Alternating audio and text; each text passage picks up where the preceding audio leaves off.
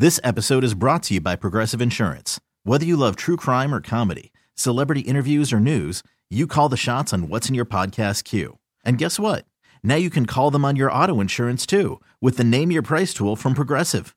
It works just the way it sounds. You tell Progressive how much you want to pay for car insurance, and they'll show you coverage options that fit your budget. Get your quote today at progressive.com to join the over 28 million drivers who trust Progressive. Progressive Casualty Insurance Company and Affiliates. Price and coverage match limited by state law. Hey everyone, Boomer Esiason here. The NFL draft is behind us, and your favorite team is now gearing up for week number one. The free Odyssey app puts you right in the middle of the pro football conversation with the biggest sports radio stations from across the country. The local voices who know your team the best, giving you their unfiltered takes on the current state of your squad. It's always football season right here on the free Odyssey app. Uh, I'm Jeff Phelps. My partner is Andy Baskin. Jake Volnick is taking your phone calls at 216 474 0092. Good morning, Jake. All good with you? All's good with me. Good morning, gentlemen. Right, good, good. We want everybody to arrive at work safely, and Jake did. So, so that's a really good thing. Kansas City Chiefs, San Francisco 49ers in the Super Bowl. And Andy, I think a lot of folks before the season started could have picked those two teams as the teams to get to the Super Bowl. Easy to pick, much more difficult to actually come through and make it happen. But I, they're clearly two of the better teams in the National Football League. You could make the argument that they're the best teams in their conference. They won their conference. That's not always indicative of being the best team. In this case, I think it probably is. And here you go.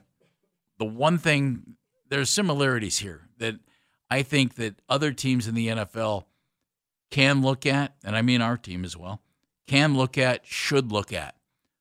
Number one, Kansas City's defense is much improved, and the Niners have a good defense. So that's you know that's taken care of. They they have that. However, the one thing that stands out to me about both teams is they're pretty pretty dynamic on offense and don't hesitate to continue adding skill position talent, playmakers to their offense. And they've done it for years. And I, I think that's one thing that our team in particular should emulate. Keep adding playmakers to your team. And look at Kansas City, look at the Niners. They have a lot of guys who can beat you on offense. Well, you know, the trade for uh, Christian McCaffrey obviously made a huge difference, I think, for San Francisco, just giving them the running option. But when you're right, I mean, you look at what they have. Uh, Aiyuk, Samuel Jennings at wide receiver, and it's hard not to look at that. And by the way, you know Medina's own Kyle Juszczyk does a nice job as a fullback, where they're able to highly paid fullback. They Yeah. thought it was a priority position, and they brought him in. uh, where we don't even. I mean, our fullback is um backup offensive lineman when we want to run one, but we just don't do that because that's not who we are. And Kyle likes that. I I like that style too. Um, I think you can give your running back a little bit more of an edge when you've got another guy who's up to 35, 40 miles an hour hitting a guy in front of him to allow your running back to then follow his lead beyond, you know, a tackle or a guard or even center. So, but you're right. The explosiveness of that San Francisco uh, offense has been amazing. I mean, you just go back and you look at how many times, they, I mean, they put 30 up a week. You know, they put 30 points up a week. And, you know, I was, when I think about San Francisco, and then I was thinking about it with the Ravens too, when the Browns beat them, is how, what happened that the Browns were able to beat, you know, San Francisco. And, you know, San Francisco was dealing some with some injuries. McCaffrey got hurt in that game against the Browns. Then they went down, and I, I think the thing that I learned the most, I think, from San Francisco is patience. Remember, they started the season, we were like, "Oh man, San Francisco is the team to beat." There's no question about it. Then the Browns Yeah, I, beat them. I would agree with that. Then the Vikings beat them, and then the Bengals beat them. And I was like, wow, what's going on here? This team was amazing to start the season. And I don't know if it's a, the injuries or the humility or the the realization of that long 17 week season, but that three game losing streak gave me more confidence in the Browns than it did faith in the Niners. And then as the season went on, I'm like, no, man, Niners are real. Yeah. They're totally real. Yep. And even though they had that bump in the road in the middle of the season, they proved that they were exactly who we thought they were. So Uh, Let, let me bounce a couple of things off you with, with San Francisco. You had Brock Purdy, who who you liked, you know, after after what he did last year, and they brought in a veteran backup who was still young with upside, who has started in the league in Sam Darnold. So they they took that approach. The Browns, you know, ended up bringing in Flacco, but the Browns went with a, a guy who was a fifth round pick rookie. At running back, as you mentioned, they they bring in Christian McCaffrey. Well, the Browns had that a different type of guy, but in Nick Chubb. I mean, you had your you had your great running back, and then that didn't work. You you have Ford, and you made a little a trade for Pierre Strong. Well, they have Elijah Mitchell, who was really doing well and, and has really flourished in that offense when given the opportunity. But they brought McCaffrey in, and and they even went out and drafted uh, Tyrion Davis Price, who can't get on the field for them. Uh, they cut him. He was on the practice squad, but he's still around. You had check at tight end, Andy, or excuse me, at fullback, and then you have a guy who, if at the very least, uh, is as good. I, I, personally think he's one of the better tight ends in, in the NFL in George Kittle. And, you know, the Browns have Njoku, who had his best year this year. And we're going to talk about Browns tight ends later. At wide receiver, Aiyuk, you add him, you had Debo, you went for two kind of alpha dog wide receivers. Browns have one. I think you got to you got to go get that alpha dog wide receiver to go along with Amari Cooper. I mean, teams and, the Niners are, or the the Chiefs are an exception right now because Tyreek Hill's not there anymore, and they're still looking for wide receivers. But there's just an abundance of skill position guys there, and I, I think that that's so the way to go that it's. I mean, it, it's so obvious to me, and, and it has been for some time. And then you look at Kansas City, you've got Mahomes, so you know you've got the phenomenal quarterback. You're going to have a chance every year. And this year, Andy, they had the chance without the terrific, I, I think, without the terrific wide receivers, but they killed them with numbers. You know, Rashee Rice, you draft him, you bring him in. You brought in Valdes-Scantling, who's not lived up to what they thought, but he's, he's still made a couple of plays here and there. Um, they brought back Hardman, who's not done a whole lot. Uh, Kelce's the premier tight end in the NFL. And you have two running backs that you use with Pacheco and uh, Pacheco and Edwards-Helaire. Jerick McKinnon when he was healthy. I mean, you had weapons in that offense, and that that's why I've always pushed the idea of the Browns just adding more talent and more talent and more talent to that offense. Are you confident in Jerome Ford and Pierre Strong? I I don't know, but the Chiefs went out and they made sure they had three running backs that they could put out there and, and really play. Mm-hmm. McKinnon's been hurt but that but they had three, and they keep bringing in wide receivers. Niners add talent. They brought in Chris Conley, a wide receiver, good depth piece. It it just it's a to me, NFL teams need to emulate that, and they both have good quarterbacks. You know, Brock Purdy's a, an interesting an interesting thing. Um, Shanahan told a story uh, during his media session and think about what we've heard about ownership here and Johnny Manziel when you know and the, the, homeless guy and all that stuff. And then who who brought in Deshaun Watson? You would think that had to be ownership because you know, a general manager just doesn't make a move like that on his own without getting approval from, well, from ownership. Uh, you also have to believe that Paul DePodesta had something to do. Well, with sure. That, right? I mean, he sure. had to say yes. This is worth the well, and I would think Andrew Berry did as well, but the Haslam certainly had to sign off on that. I I wouldn't. I just I wouldn't that, expect them not to. But you could see someone in that eh, in that management group saying, "I don't know, maybe we shouldn't be doing this." Or not be all in, or on, yeah. or someone was the emperor with no clothes on with that.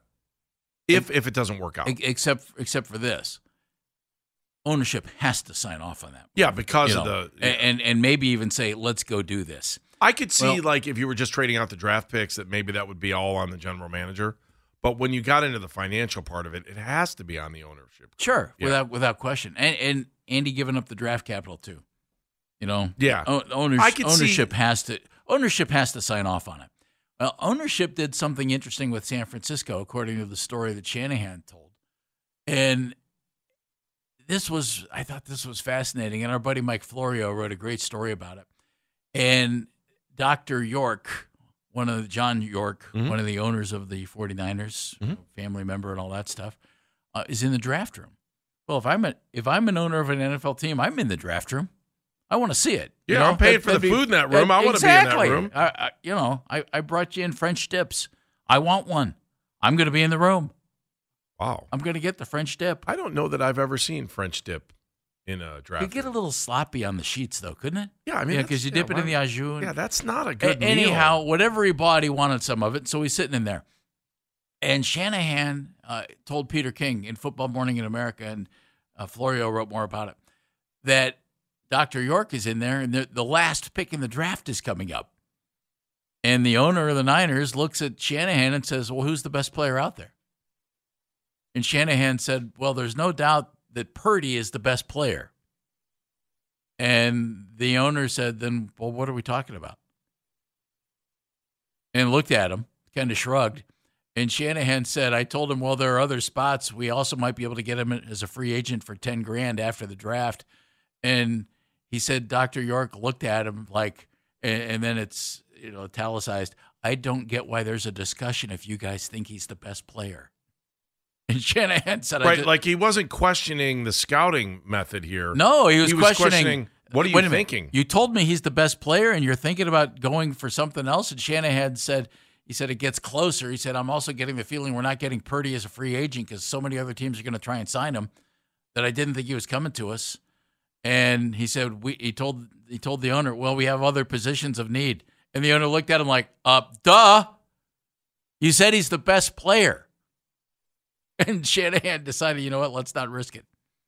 Let's just take Yeah, him I mean, because we want him. about a seventh round pick. you know? And Shanahan gave the owner, who's not a football guy, you know, I mean, you own a football team. It doesn't mean you're a football guy. Like, I'm sorry, Jerry Jones, you're not a football guy. You're an oil gazillionaire who's trained himself to be a football guy and has a staff and everything else. But, but you know what I mean. But the owner's a business guy and a smart guy right. And gave him business clarity. It's like, um, excuse me, it's the last pick in the draft, and you think he's the best player on the board, and you're thinking about going for a position of need with the last player in the draft? Come on, man. And that's where an owner can give you a little guidance. And I, I thought it was a really, I thought it was a But really goes- interesting story. That goes back to every year when we talk about the draft. Are you drafting for need or for talent? That's every pick in the draft, isn't it? Not necessarily. Well, I think it is. That that's the decision you have to make every time you call someone's name. I, I think you draft for talent myself because you, when you draft for position of need, you can lose out in a big way. Niners, Chiefs. One thing they have in common, well, two things, I think. Good defenses, and man, they're not afraid about skill position talent to keep adding it to the team. Sometimes it works, sometimes it doesn't, but they're sitting there and they're playing for the Super Bowl title coming up on Sunday. Talking about the Chiefs and the 49ers here in the Super Bowl. Now, one thing about this, I, I I like the fact that they both have defenses that, that have shown up. You know, the Chiefs' defense is better than it was. There's no question about that. And that's terrific. Okay. You you build a defense that's working. You have quarterbacks. They got them in different ways. Uh, t- we'll touch on that in a second. Yeah, I've, I've got a, quarter, a Brock Purdy question that I want to talk to you about. Hey, win a four pack of tickets to Monster Jam 2024 at Rocket Mortgage Fieldhouse, February 16th through the 18th. Enter the word action, A C T I O N, action. Enter that word What by word the end it? of our show. Action. action. By the end of our show at 923thefan.com to get registered to win Monster Jam 2024 Rocket Mortgage Fieldhouse, February 16th through the 18th. The word is action. Go to 923thefan.com to get registered to win. You have a Brock Purdy question. Let me make a Brock Purdy statement here. Okay, you make the statement, then I've got a statement and a question. Clearly, the uh, the Chiefs have you know the quarterback. People are now talking about Patrick Mahomes maybe is the greatest quarterback of all time. How they're doing that, I don't know. I, I keep seeing all those rings that Brady has that he can't put on one hand, and I, I think Patrick Mahomes is terrific. But the Chiefs made a significant investment to get him. And John Dorsey, thank you for getting that one right. We appreciate that for the Chiefs. Um, they drafted Patrick Mahomes. Andy's giggling because he knows what I'm meaning. Um, they, they got Patrick Mahomes. They're set at quarterback for 15 years. The Niners lucked into Brock Purdy. Let's let's be honest about that. You get you get your guy who's your starting quarterback and has a chance to be your franchise quarterback with the last pick in the draft. Congratulations to you. That means everybody passed him over six times, and most teams seven, uh, or something like that. But they took some real shots at getting their quarterback. They weren't shy about that. so let me ask you: Is that the same theory then for Tom Brady and the Patriots? They got lucky to get Tom Brady. Yeah, they did. Okay, I just want to make sure. Well, they certainly did, don't you think? Yeah, I hundred percent agree I mean, with you, that. And you, then I also you don't get wonder, a guy in the sixth round and say we're geniuses because it, it's this. Well, everybody had a chance to draft him. If you were so smart, you should have drafted him in the third round before somebody else did. Okay, so here's my theory, and this is kind of just being kind of old. I'm tired of, and if when the Browns fall You're not into old, this, Andy. I feel like You're mature and wise. Okay. So at, at, some point, the, the Browns will move on from Deshaun Watson. We all know that's that it's it's just inevitable in football, right? I, I'm tired of falling in love with quarterback de jour before the draft. I'm just I'm tired of it because I, I mean, just think about this stat going into the game, right? In this game, the cost of a luxury suite to watch the game in person is 2.5 million. Brock Purdy is making 870,000 this season and was the last pick. They are going to have to so pay him eventually. I just but- think I know, but I, am just saying where they are at this point. Okay, and, and look, I'm uh, can understand where Kansas City is with Patrick Mahomes now because and he's paying proved it. paying him a lot of money. I, I just think that we're just so overhyped sometimes on the quarterbacks coming out of college that we're paying guys before we we know they're ready. You know what I'm saying? Like one, I, I think there's a recipe to success, and not buying into the hype before they're actually on the field. I think is, I, I just Brock Purdy proves that to me. Tom Brady proved that to me. Yeah, there are good college quarterbacks, and I'm saying, so what if you grab them in the second round? Because I think sometimes you you take some of the pressure off if you don't take them with your first pick or don't take them with the first overall pick we've seen the advantages of maybe drafting a lineman in the top five picks in the draft. I just, man, we just go so overboard with quarterback. And I know well, you don't you have, have it if to don't, have one. Yeah, but, but you don't I have one, you're not going anywhere. But the, okay, so San Francisco has one, but, but, they, got didn't they have, got lucky. Well, they, they got lucky that he's the guy. But but listen, I think here. you get lucky when you pick a guy. Now look at the look at the Baker Mayfield draft, right? You get lucky and sometimes it's not the number one pick overall. Now Baker's kind of worked his way back you into mean, things. You mean Buffalo got lucky? Yeah, Buffalo got lucky then I in that case. I would agree because the. Browns decided to not pick. and the Jets decided not to take him. so I, I I think luck is all a part of all of this, and it's just. Well, without I- question. but I'm just I'm like I'm tired of the next time that we have to go through this of just absolutely falling in love, saying, "Oh, we got to take this guy. We got to take blah blah blah blah blah." Andy, Stop! I think we can get a quarterback if- if sometimes goes- later in the draft. if all goes well, we won't be doing this job the next time the Browns need a quarterback. I hope you're right. I do too. I hope you're right. I do too. I hope he's But here I for a decade that, because like- we won't be. it is just it's overhype. Okay, but but now let's. There's really only one Okay, time in my life that I've here. I've looked at and said, "Look, we've given this guy a ton of props before they've ever stepped uh, into the field of competition, and and has really lived up to it." LeBron. I mean, if you think about it, he's the ultimate athlete to be able to live up to expectation and hype and all that stuff. No, I'm but I'm saying when it comes to a quarterback, it's the same thing. yeah, but th- but teams have to go get one. yeah, I That's the, understand if that. you don't have one. And, and here's where the 49ers got lucky. They, they, you know, Shanahan brought in Jimmy Garoppolo, right? You have Jimmy G as your quarterback, and Nick Mullens was there. You think Garoppolo's the guy, then you don't think Garoppolo's the guy. And what do you do? You trade a boatload to go get Trey Lance because you think he's your guy, and that doesn't work for them. But you And- better have the guts to be able to walk away from those guys if you know it's not. But- that's the point. But you know why they walked away from him? Because they found a better option. yes, And see, that's that's the thing. They they get these guys on the field and they look at Trey Lance and they look at Sam Darnold and they look at Brock Purdy and they think Lance is our third best guy. And we can't wait to develop him. We think we have a team to win now. So as it turns out, they the Chiefs and Niners both have their quarterback, but one is at one end of the spectrum where he's making an absolute boatload of money and was a high draft choice and they traded up to get him. And the other guy they got so lucky, it's unbelievable. It's the last guy in the draft, and he's making no money for a quarterback. That allows the Niners to do other things, but the Chiefs are able to do things regardless because they draft well, they sign well, and it's a destination for guys who want to come and play with a quarterback like Patrick Mahomes, hopefully, moving forward, especially. It's just, it's fascinating to see though they did it in different ways, I think that I think the teams are are interestingly similar because of the skill positions that they keep throwing at their quarterback. You know, you bring in Christian McCaffrey. Who goes out and trades for a, a boatload for a running back? Well, in the Shanahan system, you do. Why? And they use him like crazy.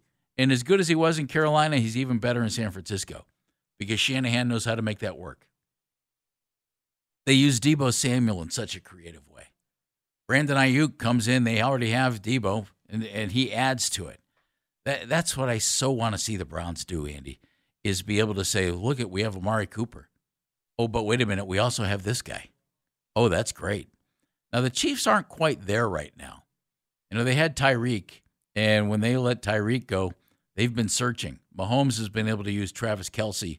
if they didn't have Travis, it doesn't set up you know the wide receivers as well. And Rice has really come on late. I would I would be stunned if Kansas City doesn't draft a wide receiver really high, or better yet, trade for or sign a free agent wide receiver this offseason, a big time guy to be their number one or one A with Rashee Rice. But if I'm another team and I'm looking, I'm just seeing the weapons that they've put around a quarterback. One guy who's you know obviously established in Mahomes, and another who's establishing himself in a really nice way in the in Brock Purdy. Roman's in Canton. Hi, Roman. Welcome to the show. What's up, fellas? How we doing? Great. Hey, hey. Good, good. I just wanted to uh, pose a question for you, and I'll let you go. Mhm. Um, depending on what the Bears do in April, would you trade ju- for Justin Fields? Maybe send DTR, maybe a player or some money or something for Justin Fields to be your your backup for Deshaun in case something were to happen. I think you'd have to give up more than DTR to get him. Oh, you'd have Well, to you'd have to Yeah, give I- up a boatload. to Yeah, you'd have to give up a lot more. Well, and, I and he's mind- no he's nobody's backup, Roman. He's going to be a starter somewhere in the league next year. I, I would do it if they wanted to trade for us. I just don't think that the Bears would do that. I, I don't think it's a bad idea. I just don't think Yeah. that I, I do. could- I think I think it's unrealistic. to bring him in as a backup. Yeah, he's not going to be anybody's backup quarterback next year. He's going to be somebody's starting But you, quarterback. next listen, year. just, just let's just uh, go Roman, with the thank assumption that Roman's going with there. If you could bring him in as a backup, you would, right? Yeah, if I could And- bring Travis okay. Kelce in to play tight end along with David Njoku, I would too. Okay. Well, you're you're frustrated, but let's be realistic. No, Justin Fields isn't going to be anybody's backup quarterback. I agree with that. I, I'm not going to disagree with that. But the premise of it, The only place he could be a backup is perhaps Chicago well, then why would he want to be a backup there? I would hold out because and he doesn't say have trade a, me. he doesn't have a chance. He- he's out. under contract. Trade me. Well, he he can't make a trade. Don't go to camp. Don't go to work. Okay, great. Well, if he's going to be a backup anywhere, it would be in Chicago. Otherwise, he's no ba- he's nobody's backup. I think he's talented. I I do too, but I'm just saying. you know I- where you don't want to see him end up, don't you? Pittsburgh. Thank you very much. The team with one logo on one side of their helmet. Yeah, I didn't even need your clue. Look I know. that. I know. Impressive. We're starting to think. We're now we. Oh my sound like God! Don't together. say that, please. That's true. Hey, what's Deshaun Kaiser doing today? Somebody get a bib for Andy. Think he wants to go to lunch? We're talking tight ends. Next on Baskin and Phelps, Browns positional breakdown. Welcome back to Baskin and Phelps. Coming up in 18 minutes, we're going to make Jeff Thomas do it. At noon, Sam Amico from hoopswire.com. Cavs in Washington tonight. Cavs and every other NBA team on the clock. Trade deadline coming up tomorrow. Sam's thoughts on all that. And our buddy Chris Rose from the NFL Network. They're a little busy.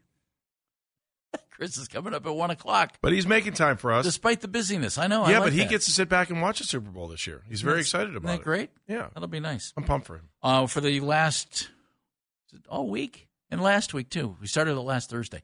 Our Browns positional breakdowns, and we're looking at a position a day. Since there are so few tight ends on the team, we lumped them together with a specialist. So get ready for a two-part right now. Browns positional breakdown. Yep, now we can officially start it. So the the tight end spot, Andy, to me was something that we didn't discuss enough this year because it was different than it's been in the past under Kevin Stefanski. You know, we know how much Kevin liked the tight end when he was in Minnesota and came here and you know, they used three tight ends a lot and they they really loved that position and the use of the tight end on the football field. And I I have no issue with that. I think it's a, a great a great weapon for a team to have. But the Browns were a little different with their tight ends this year. First of all, here- here's where they sit right now. You've got two and a half guys under contract, and I say a half because you got a guy on the reserve future contract, and Harrison Bryant is a free agent. So keep that in mind. But in the past, where you had uh, Hooper and Njoku and Bryant and everything else, this year you had David Njoku, and then you had two guys who didn't do a whole lot in the passing game, which was kind of strange. Uh, let's start with Njoku. First of all, he's under contract for two more years. Okay. So you're you're good there. He has the ninth highest average salary on the Cleveland Browns. He's getting paid, and they got their money's worth this year. He had 81 catches, 882 yards, six touchdowns, 123 targets. Those are all career highs. All career highs in catches, targets, yards, touchdowns. Seven seasons in the NFL now, which seems hard to believe, doesn't it? It does seem hard to believe. but David, he came in so young. He was barely 19. he was tw- yeah, he was like 20 years old when he got here. 19 when he was drafted. he Andy, I think has established himself as top third tight end in the NFL. I'm not going to go upper echelon. I think he can get there. He's so athletic. I I really like David, and I think he's really good. And I think there's even more to come. I do find it interesting that they fired their tight ends coach. You move on, okay, but David just had his best season, and you got rid of the tight ends coach. So seven of your top 10 receivers are tight ends. Njoku was two behind Amari Cooper and had only five less targets. In fact, David Njoku had more receptions than Amari Cooper, 81 to 72. And when you break it down, the tight ends saw the ball in the air more than the running backs. In fact, the only running back that was in the top 10 this year was Kareem Hunt, and he was ninth among receivers for the Browns. So I don't know necessarily that Kevin Stefanski's overall big picture on the tight ends uh, and their role in the offense has has changed. You know, the other part about but it- Njoku, it's no longer a splitting or throwing three tight ends out there at you all the correct. time. Correct. Yeah, we're not seeing you three tight focused on one this year. Yeah, I'll buy that. Um, they, you know, tight ends are extremely important to him. Um, I, I, I love the way they used Njoku this season. You know, even he had a little bit of the yips this year for a little bit of the season, but he was able to bounce back. And I love when if he drops a pass, they go right back to him because that's how much they believe in him. Because I think he needs that for his confidence. His numbers were outstanding this year.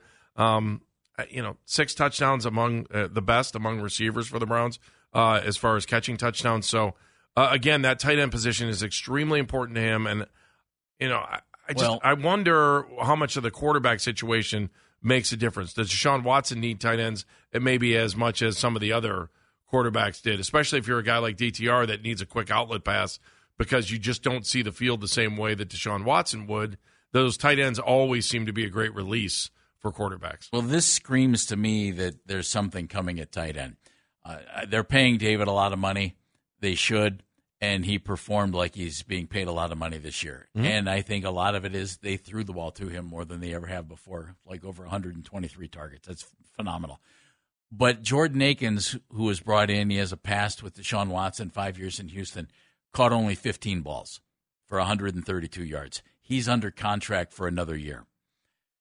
Harrison Bryant caught only 13 balls for only 81 yards. He did have three touchdowns. But this was a guy, Andy, I thought might take that step this year. Instead, he took a step back. And I don't know that I Did he, or did they use him more as a Well, blocker? except for this. If they used him more as a blocker, okay. They also used him under center on quarterback sneaks, which I thought was really cool. I like that. Yeah, I can't see him being back here. I can't either, especially as a free agent. Right. They'll go out and get a nice young tight end. That's that can, can- and that's the point. They have another guy who's under contract, the reserve future contract, Mm-hmm. Zaire Mitchell Paden, and he didn't. He played in one game, and he and he looked pretty good in the preseason. well. He didn't catch a pass. He played his college football at Notre Dame Hmm? College in South Euclid, and then one year at Florida Atlantic, which is oddly enough where Harrison Bryant also went to college. So you've got three guys under contract: Njoku, Akins, and Mitchell Paden. I think this team adds a tight end in free agency I agree with you. and and a pretty good one. And there are there are some pretty good tight ends available in this free agent group. Uh, if if you're looking for Travis Kelce, well, he's not out there. You know, you, there's you're not going to find that kind of a guy. Unless he demands a trade, says, "Bring me home. My brother and I want to go home." Well, if Tay falls in love with Cleveland Heights, maybe they move home. I Oh, know. there's so many nice houses I- there well, it's a- South it's Park. and beautiful, right when you come yeah. up Fairmont, oh, there's But gorgeous houses. Let me throw some names at you. Mhm. Free agent tight ends. And don't think of this as, oh, wow, that's our guy. Think of it as, as what a nice compliment to David Njoku. Hunter Henry, who was in New England, was a Charger. Dalton Schultz with the Texans. Gerald Everett, Mike Gesicki, who I was Penn, a Penn Stater, Miami, and was with the Patriots. I think Gesicki as an extra tight end, receiving tight end, would be terrific. Uh, Noah Fant, Austin Hooper's out there.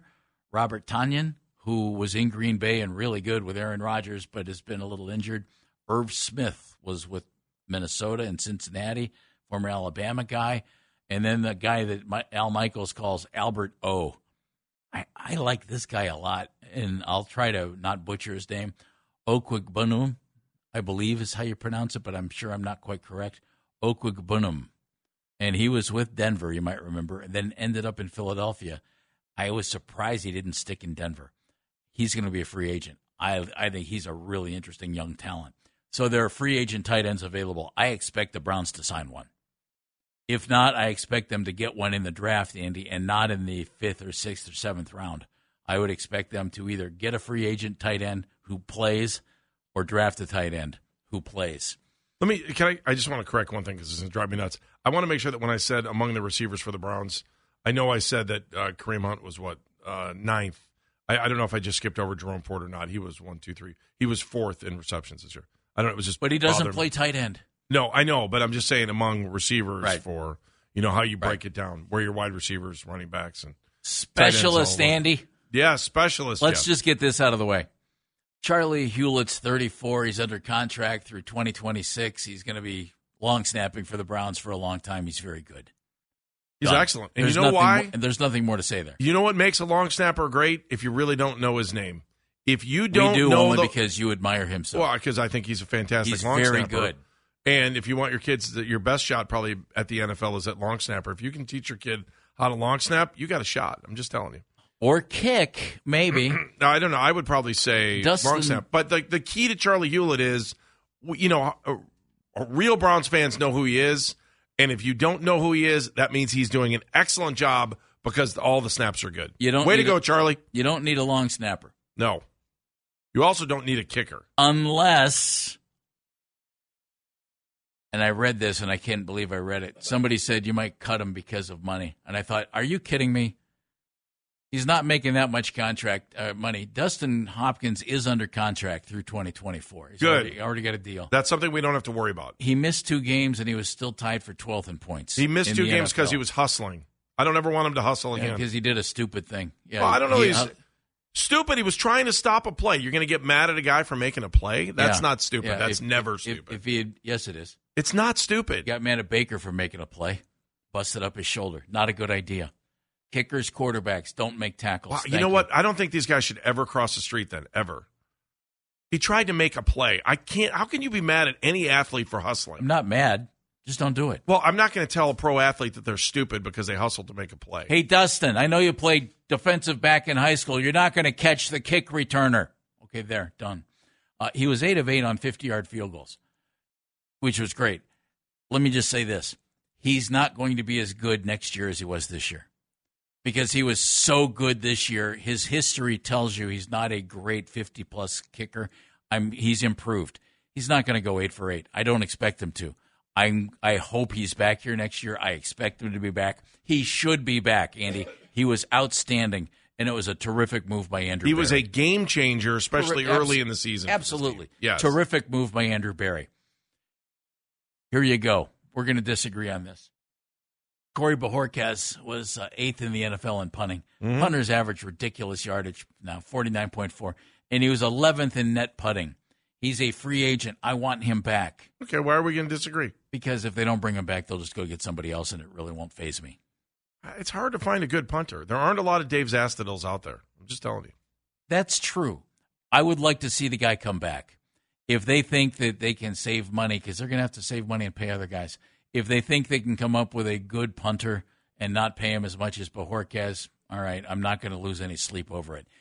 That said, I would like to see Corey Bojorquez back. I thought he did a really nice job for this team. Amen. I second that. There's So no we, argument. we agree on that. no argument there. If they don't bring him back, I'm not going to get upset.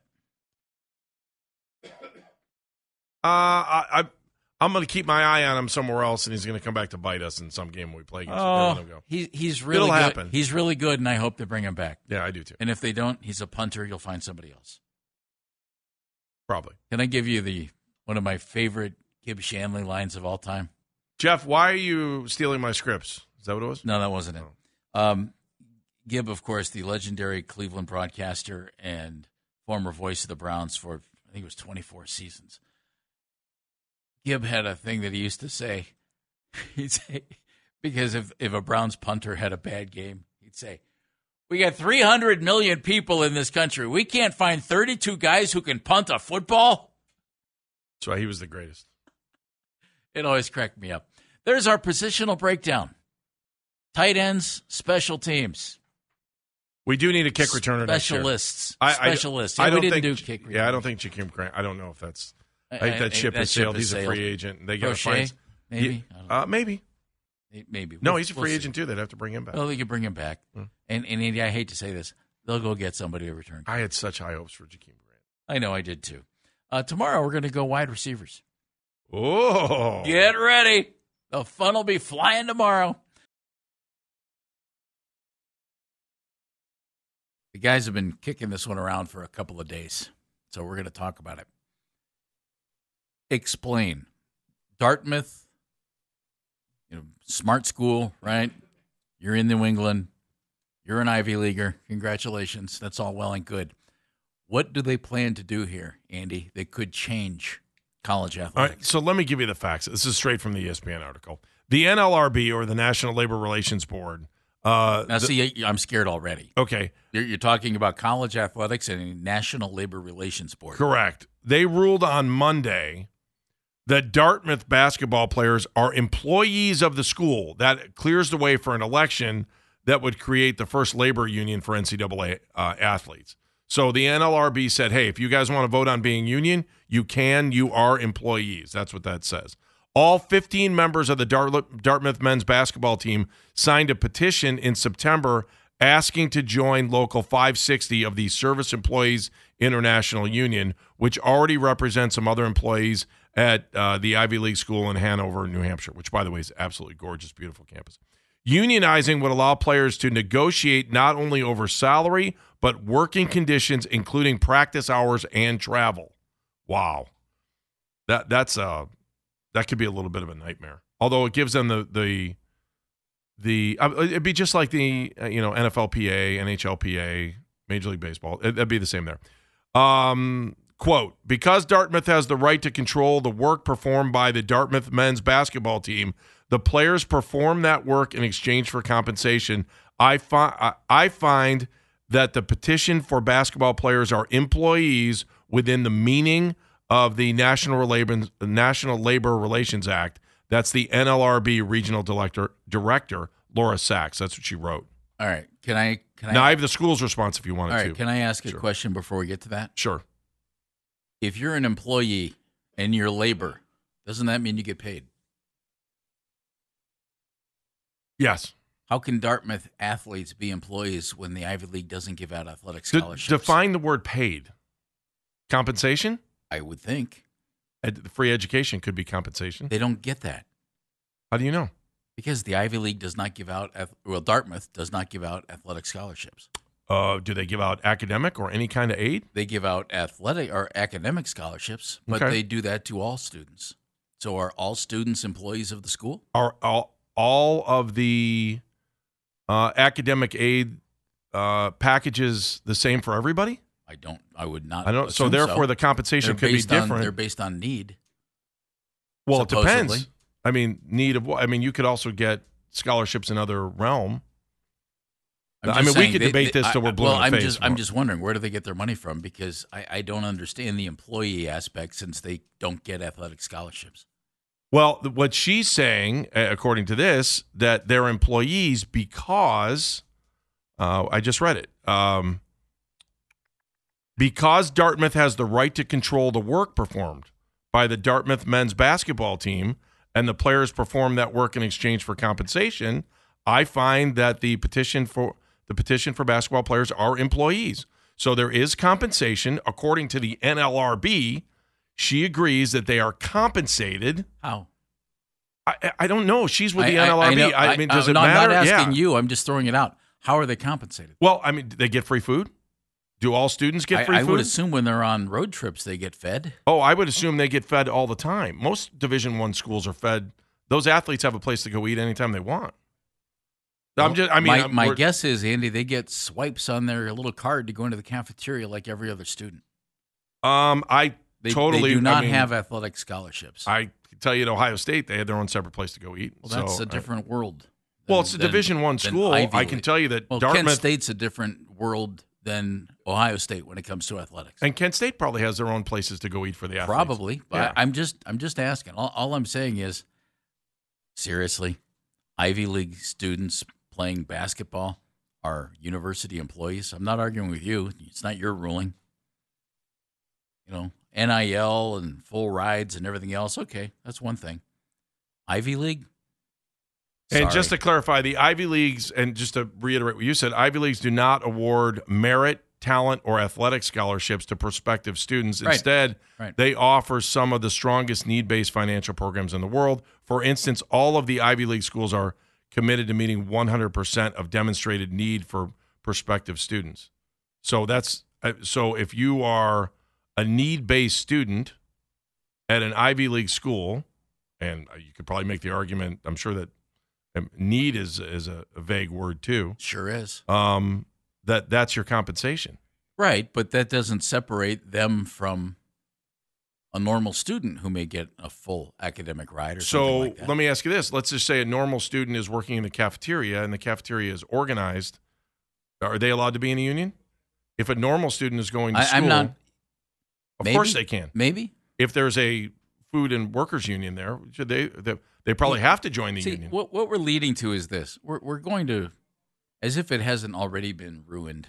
You're getting ready to ruin what we know as inter, intercollegiate athletics, and, and it's going to change. I mean, it, it has to. the The NIL is changing all that. If you're going to call athletes employees and you're going to put the school on the hook for more stuff, it's not like the Ivy League is like the Big Ten or the SEC.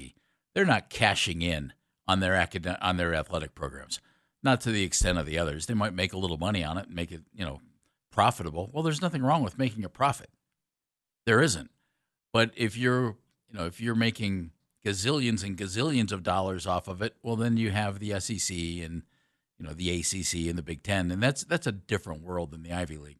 And if they're going to pick the Ivy League as the test case for something like this, Andy, and, and not that they have, the, the Dartmouth kids apparently went after it, and then the NLRB gets involved. Well, what, well, they agree with the kids. They think the kids Well, should be compensated. what are they going to say Or about Ohio should- State? What are they going to say about Texas? What are they going to say about Alabama, Louisiana State? I mean, then all of a sudden, all these guys are employees. It's going to change. It's going to change a lot of things. if the school can I think the point there from the NLRB was the school dictates the hours that they perform. yeah, you got to come to practice. The school also dictates what time you can take uh, algebra three. well, you have Does options that make there. you an employee? I'm sure that they offer more than one algebra three class, don't you think? Okay, so, you may have options. Yeah, but I'd like to take it at 10 o'clock at night on Thursdays. Nope, we don't have it there. Up, then you're dictating when I can take it. Dirty Dan's in Cleveland. Dirty, Dan. Dan. What's up, Dirty Dan? Not much. How are you guys doing? Good. Good. Now, I like it. This is a little bit of a question, but it's. I, I have a statement before, if that if that's okay, Andy. Sure, go ahead. Dirty Dan. It's All okay right. with Jeff too. All right. Look, like, Dart. You you guys brought it up. Dartmouth, Ohio State, Kent State. They're all different worlds. They're. Correct. I mean, they're all different worlds. And look, QB one is not the same as QB two. QB two is not the same as as left tackle three. Like the the point I'm trying to make is that they're trying to make everything fair, and it's just life's not fair. It, it's not fair, and like I don't know. I I don't like the equal pay. The you know Dartmouth every every every player's an employee. I don't like it. I like how the NCAA's done it. It's you know if you're a good player, you get the Trans Am in the driveway right before signing day. Like that that is what I want. Okay? I mean, now it's a little bit more Man, out there awesome. with NIL, but that's how it should be. It's like I am I completely off base here? I don't. I- I've always been a big fan that I think player. I mean, I've always thought that players should get some kind of compensation, especially if they're selling the jersey without the name on the back of it. I've always said that. Like, so you. I mean, the basketball team at Dartmouth is the one that organized. I got to believe. I'm looking at their attendance for hockey games. They average twenty one thousand a game for their hockey games, or 21,000. they had twenty one thousand. No, their average. I'm sorry, twenty one thousand went to the game. North Dakota averages eleven thousand per game. Never mind. Bills in Parma. Bill. You know, this is a great dis- uh, discussion, uh, especially about the Ivy League. You know, the Ivy League cannot cry that they just don't have the money because their endowment, like Harvard, is in the billions of dollars, not millions, Yeah, it's nuts. You're right, dollars. Bill. And and this fact that they don't give scholarships is hilarious. Well, they, Um, they don't give athletic scholarships. Right, but that, but so you know, so I, well, then they should because you know, my daughter was a Division One swimmer at a SEC school, Nice. and she swam six to seven hours a day. And it was Missouri. And I'll tell you right now, uh, it was a job, and she liked it. uh, Luckily, but the bottom line is, there, there's these kids, especially at Dartmouth and these places, they deserve it. The money is there, and the fact that they have to negotiate it this way, you know, Dartmouth could have just said, you know what, we will give scholarships here. We we do believe we have, with our billions of dollars, have enough money to give this to you, and so they kind of put themselves in this boat. I believe it's a lead a league wide um, decision not to give athletic scholarships. well, But, again, this is, I mean, just look how cheap these guys are with their billions of dollars not doing that. And and if you know, if they didn't have these sports for these athletes, that would be a strike against them. Well, it would, Bill, and thank you very much. Interesting conversation, interesting, interesting situation, and uh, we're just starting to scratch the surface of this kind of stuff. NBA trade deadline is tomorrow afternoon. I believe it's three o'clock, the actual deadline time. Will the Cavaliers make a move? Should they make a move? Will they wipe the floor with the Washington Wizards tonight? I believe the answers to those uh, will come out of Sam Amico coming up next on Baskin and Phelps. Go to hoopswire.com, hoopswire.com. And the gentleman who will be all over everything with the trade deadline, everything you want to know, is Sam Amico. He joins us right now in the North Olmsted Chrysler Jeep Dodge Ram hotline. Hello, Sammy. Guys, how are you? Uh, we're good. Uh, Outstanding. right, right now up on on the website, the Pacers' Buddy Hield drawing trade interest from the Sixers. Uh, Lakers should temper trade deadline expectations. Cavs likely to stand pat at trade deadline, and that's a good thing. That's a commentary written by you. Why would that be a good thing? Well, because you don't mess with success, right? They they've won 14 of 15 uh, since January 1st.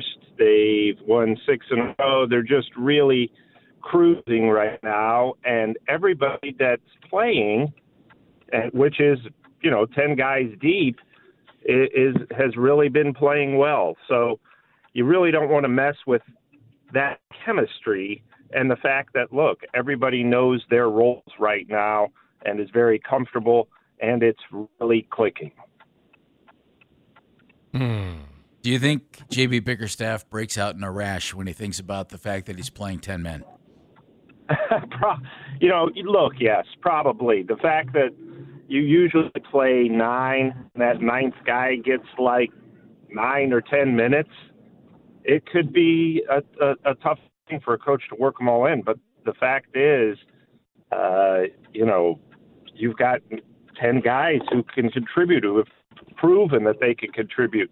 And the other too, nice thing about that isn't necessarily that you have to play 10 guys. It's someone's always, most of the time during the regular season, you have an injury or there where someone's held out, right? So now you have a guy like Sam Merrill who may not play one night, but then the next night, because of an injury or something, he's playing 25, 30 minutes. So, and he's proven capable of doing that. That's the nice thing about depth. It's not necessarily the fact that we've got to squeeze all these guys in. It's if something could happen, if somebody gets into foul trouble, if there's an injury, if somebody needs to sit a while, then you're able to plug in another guy and you know he's capable. Are you surprised at where the Cavs are right now? I mean, I, I can't with the injuries. I never thought they'd be where they are. You know, past these these last sixteen games, especially. I just I, I look at this team and like I say this all the time. I'm in. I'm almost all in.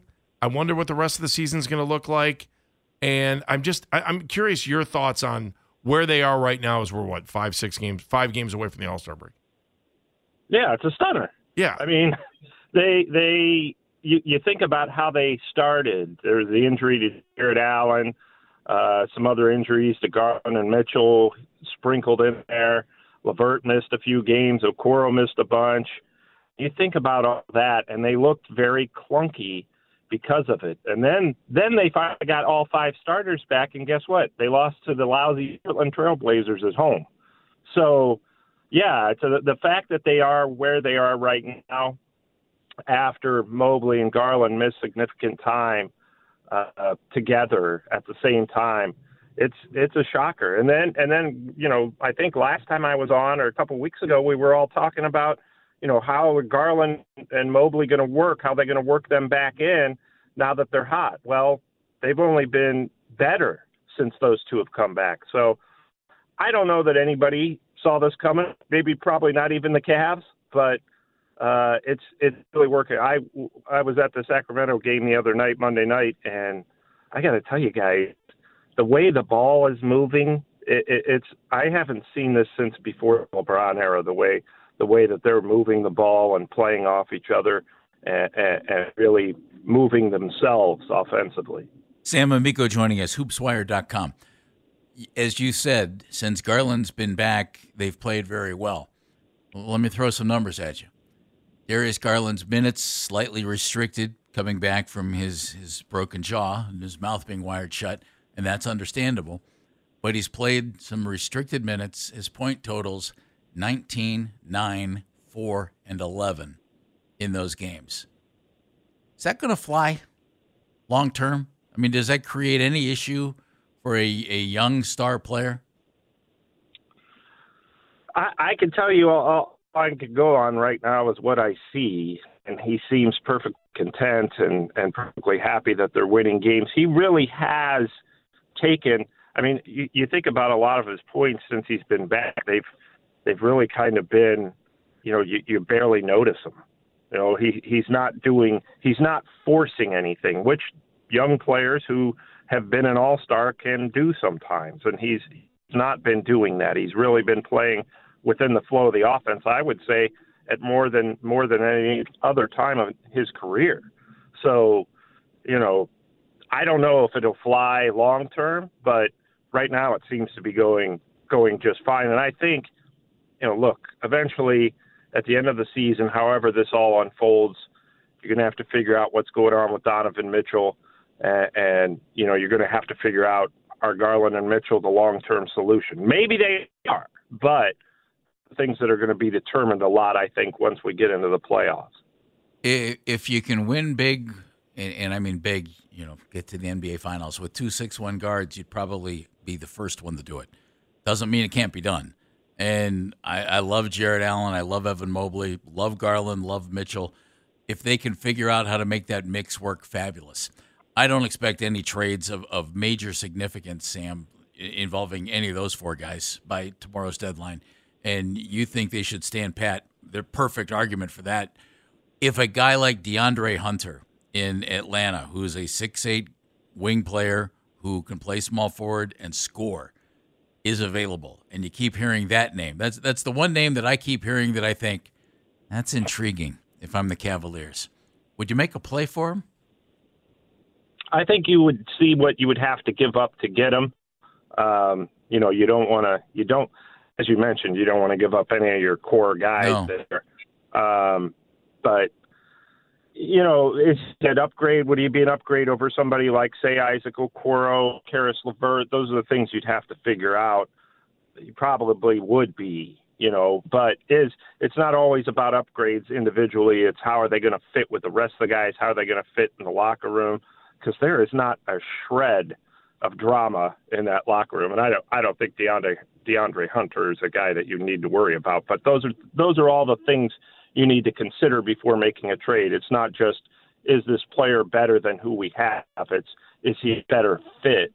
And um, I think that they're going to find the answer to that question tomorrow. You know, three o'clock's the deadline. I I, I think they're going to think no, we don't. We we're not going to make any changes because right now it'd be it'd be pretty risky to make a change.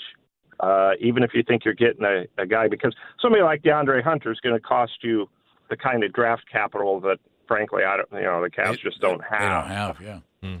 Hey Sam, um, you know, I talked about evaluating the team where they are right now. How about JB Bickerstaff where they are now? Because when you win, everything seems to be going right for the coach. You know, like oh, he's doing everything right. They're moving the ball well. Uh, defense in a league that's giving up so many points now uh, looked pretty good the other night. It, has he changed, or have the players become more comfortable with each other, or have everybody gotten a little bit better as they've they've learned how to win with or without players? I, I think that they've all gotten better. I think that he's been better um, in terms of figuring out the rotation and you know making sure that guys are guys are content with their minutes and their roles. Uh, clearly, everybody's bought in. Right? I mean, you don't don't win this many games when when your guys aren't sure of what the coach is selling. So uh, he, he's I, I I've always thought he's been pretty good. Um, but I, I just think he's been excellent lately. Right now, guess what? Your biggest challenge if you're JB Bickerstaff, right? You got everybody healthy. You've got all these players that are expecting to play, and you got to work them out. He's he's had the luxury of the minutes restriction on on Mobley and Garland, because then he makes sure that the other guys are going to play. Once those restrictions are lifted, yeah. you know, how are you going to manage the rotation? At that point, and and, and this is really his greatest challenge because now expectations are high. Sam Amico joining us, hoopswire.com, and with the trade deadline approaching three o'clock tomorrow, Sam will have everything you need for it on his website. Is there a team in the Eastern Conference, Sam, that you think will be really active uh, that could affect the Cavaliers, obviously with playoff seeding and everything else, that that you think needs to make a trade, will make a trade? Well, both Boston and Milwaukee have both been very active. They're they're near the top of the conference, obviously, one and two. Um, Boston's looking, you know, to get some some depth off the bench, get two or three guys if they can, at least to to contribute off the bench. And I, I don't think they're going to make any huge trade, but you know, you might see somebody. Both Boston and Milwaukee have a strong interest in Bruce Brown, who's with the Raptors, the guard who won a championship last season with with the Nuggets. Um, so I, I foresee those teams both trying to shore up their benches a little bit because I think they know they have to. You know, because they're not. In, in, I think even in their own minds, they're not that far ahead of the Cavs. They know what the Cavs are doing right now and how they're playing. And um, you know, as good as Boston is when totally healthy, that they, they just don't have a whole lot coming off the bench. And Milwaukee's just been as good as they are, they have not been real reliable. Uh, so I, I, I think that they want to add another veteran player. So those are the two teams in the Eastern Conference. They're already on top of the Eastern Conference that are, you know, trying that would impact the Cavs if they're able to land some veterans in reserve. In the Western Conference, Sam, right now you have four teams tied for first place. That's going to be fun to watch uh, the rest of the way out. Winning percentages are different, but games back, they're all even. Clippers, Thunder, Timberwolves, Nuggets. You think somebody's going to jump and think, all right, we need we need to try and separate here, and we need to try and make a deal? Oklahoma City obviously has a ton of young talent and a ton of draft capital. Yeah, I think it's more likely to be uh, somebody like the Timberwolves, who are really clearly exploring the market for a backup point guard, uh, you know, to, to back up Mike Conley. So most of those teams are pretty content. You look at the Nuggets; they don't do a whole lot very often, and that's kind of been why they're successful. And that's why I say the Cavs shouldn't make a move, is because they they stand pat at the trade deadline a lot, don't make a lot of major moves, and just let their guys get used to playing together. And I think the same thing's going to be, you know, the case with the Thunder. Um, it, it would be a surprise to me if if any of those teams in the top four made a deal or at least a splashy deal of course, LeBron James and the Lakers are trying to trade off half the team again, hmm. uh, which is which is typical of a LeBron team. So uh, that's really the team to watch in the West. Sammy, thank you, buddy. Uh, everything you need to know about the trade deadline, hoopswire.com. Hoopswire.com. Uh, Sam will have you covered. Thank you. Thanks, Sammy. Thanks for having me. We'll talk to you soon. Sam Amico on the North Olmsted Chrysler Jeep Dodge Ram Hotline. Sam's story Cavs likely to stand pat at the trade deadline, and that's a good thing. Is it? Trade deadline in the NBA tomorrow at 3 o'clock. Sam Amico from Hoopswire says Cavs shouldn't do anything. They should stand pat. Andy Baskin, what say you? Um, I, I think uh, past history will tell you the Cavs will make some kind of move because that's just who they are. I, I agree with Sam. I don't think they need to go out and make any major moves. Look how they're playing right now. You know, the only thing that would be in the back of your mind if you're the front office is do we need one more player that can help us win in the first round so we don't have what happened to us last year happen again? If that's in your mind and you think you can make the team better, then go out. But I think Sam's right. They don't have the trade assets, especially as far as draft picks are concerned, to go out and do. I mean, their their future is pretty much mortgaged on what we're watching every night right now. So I, yeah. I, I just I can't see them making a move. And if they do, it'll be a minor move the scary part of it is exactly what you said. The the Hey everyone, Boomer Esiason here. The NFL draft is behind us, and your favorite team is now gearing up for week number one. The free Odyssey app puts you right in the middle of the pro football conversation with the biggest sports radio stations from across the country. The local voices who know your team the best, giving you their unfiltered takes on the current state of your squad. It's always football season right here on the free Odyssey app. Future is now for the Cavs, and, keep that in mind. You've given up, you've given up your first round draft choice in the next, well, for three years, starting in 2025, and then you've given up a better first round pick in two other years during that a five year stretch. So the future is now. This has to work. If, if it doesn't work, then you're gonna have a you're going to have a tough time here. In other words, it, you have to win. And if you don't keep Donovan Mitchell, you got to figure out how to make it work by moving him along at some point. And if you do keep Donovan Mitchell, you have to make it work with the players that you have here. It's working right now beautifully. I, I wonder if the minutes restriction is an interesting thing because, I, as I mentioned, the point totals for Darius Garland have been way down uh, since he's come back. He had a 19 point game first one back, but his shot totals, his point totals have been down. If everybody's okay with the winning and you're willing to do that, that's okay. Uh, you look at Evan Mobley. Evan has also had minutes restrictions. He hasn't played more than 28 since he's been back, but he's had two double doubles. He had a 28 and 10. He had 11 points, 14 rebounds, seven assists last game against Sacramento his game, he can do a lot of different things that Darius Garland can. if Darius is okay with that, and if everybody buys in, they could be in line for some big things. The only way I make a trade here, Andy, is if I can significantly upgrade on the wing. Nothing against Isaac Okoro. If the Hawks could take Isaac Okoro and something else in a trade and bring back DeAndre Hunter to the Cavaliers, I would do it in a heartbeat. And, and Isaac is from the Atlanta area, so he'd be keen on that. I just throw DeAndre Hunter out because his name has been mentioned not just this year, but for, for some time in trade talks. I, I wonder, uh, is that a trade that Atlanta would like to make? They'd like to pick up their defense. Isaac's better defender than DeAndre Hunter. Maybe we'll see. I don't. The two things that you say there too. One significant, and then the word that goes with significant is assets. I just I don't know that we. I mean, is Isaac Okoro enough, uh, enough to get him? No. So I, I think they're just kind of stuck. But Isaac Okoro and and Woo. Let me. I, I'm not saying trade these guys. Isaac Okoro and Max Strus would be. I don't know that I would make that trade. Isaac Okoro and Sam Merrill might be. I don't know that I would make that trade. I don't. Not right now. And, and Atlanta's an interesting team because they have Trae Young and Dejounte Murray. They gave up a ton to get Murray, like the Cavs gave up a ton to get Mitchell. I think Dejounte Murray's a terrific player. He's not as good as Donovan Mitchell. But is he a better mix down there? Hard to say because they're not playing anywhere near as well as the Cavaliers right now. So they might be willing to make a trade and, and, and shake it up in hopes of you know, actually improving their team significantly rather than the Cavs, who are in a situation where Andy, I think they can just tinker a little bit. Andy is in North Olmsted. Hello, Andy. Hey, Andy. Hey, Jeff. Hey, Andy. How's it going, guys? Good. How are you, man? Hey, great. Hey, I just want to first of all say what a great interview you guys just both had with uh, Sam Amico and Jeff. You have almost stolen all my thunder. Oh, Andy, I'm sorry.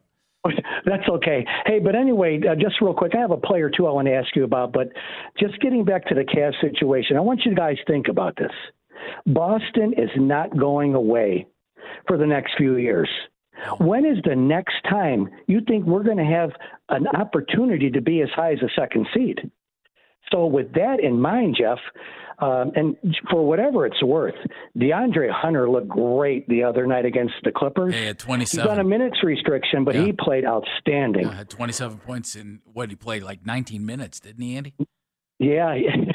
And so, and obviously, he's got the injury bugaboo that you have to maybe worry about. But he is 26, and he is signed for three more years. So just food for thought. Uh, so, I mean, God, I, I go back and forth, you guys, but uh, our s- schedule's so favorable the next 11 games where we can maybe actually pad our lead in, in terms of the second seed.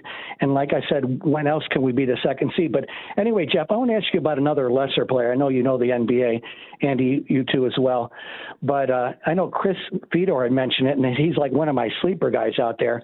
It's it, it's it, he's he's a small forward from uh, from Utah, Simone Fontecchio. Uh, Wow. Now that You're would be a nice there. trade for around the margins. Uh, what do you think it would cost to get him? You know what? I'm thinking Ty Jerome's contract in a few seconds. And see, here's here's the thing, Andy. That's the type of deal that would wouldn't excite anybody. I know, I agree. But if but but that's the kind of deal that the Cavs could make if, and you move a contract. Ty Jerome, unfortunately for him and for the Cavs, hasn't been any factor this year because of his injury. Um, how many picks are you going to give up? Seconds are tradable commodities. You know, it's it's like cash in in the NBA, but they just keep moving back and forth. When anybody uses them and they actually work, it's it's kind of rare. Okay, fine. If you want to take a flyer on a guy, I can see that. And there are, there are a number of guys around, and I'm not overly familiar with him. There are a lot of guys that are on the bottom of rosters who you might think somebody you can go get. You know, I, mentioned the name Jonathan Kuminga earlier in the show. Jonathan spent two years, I think, in Golden State, just kind of going along and playing. And, and now, halfway through this season, he's been getting significant minutes and he's caught on fire. If you can find a guy like that, you know, and maybe your guys won. Hey, but you know, and, and in ending too with you guys, uh, you know, JB has made it very clear that he prefers nine over ten. So maybe this is the time for Jeff. I can't help it when you when you said Isaac, he is from Atlanta, and I know we've talked about it before. Max Strus, who's really more of a two off the bench than a starting three. I I mean, that. I mean that that may sound like a lot, but you guys, they have a decision to make with a Okoro.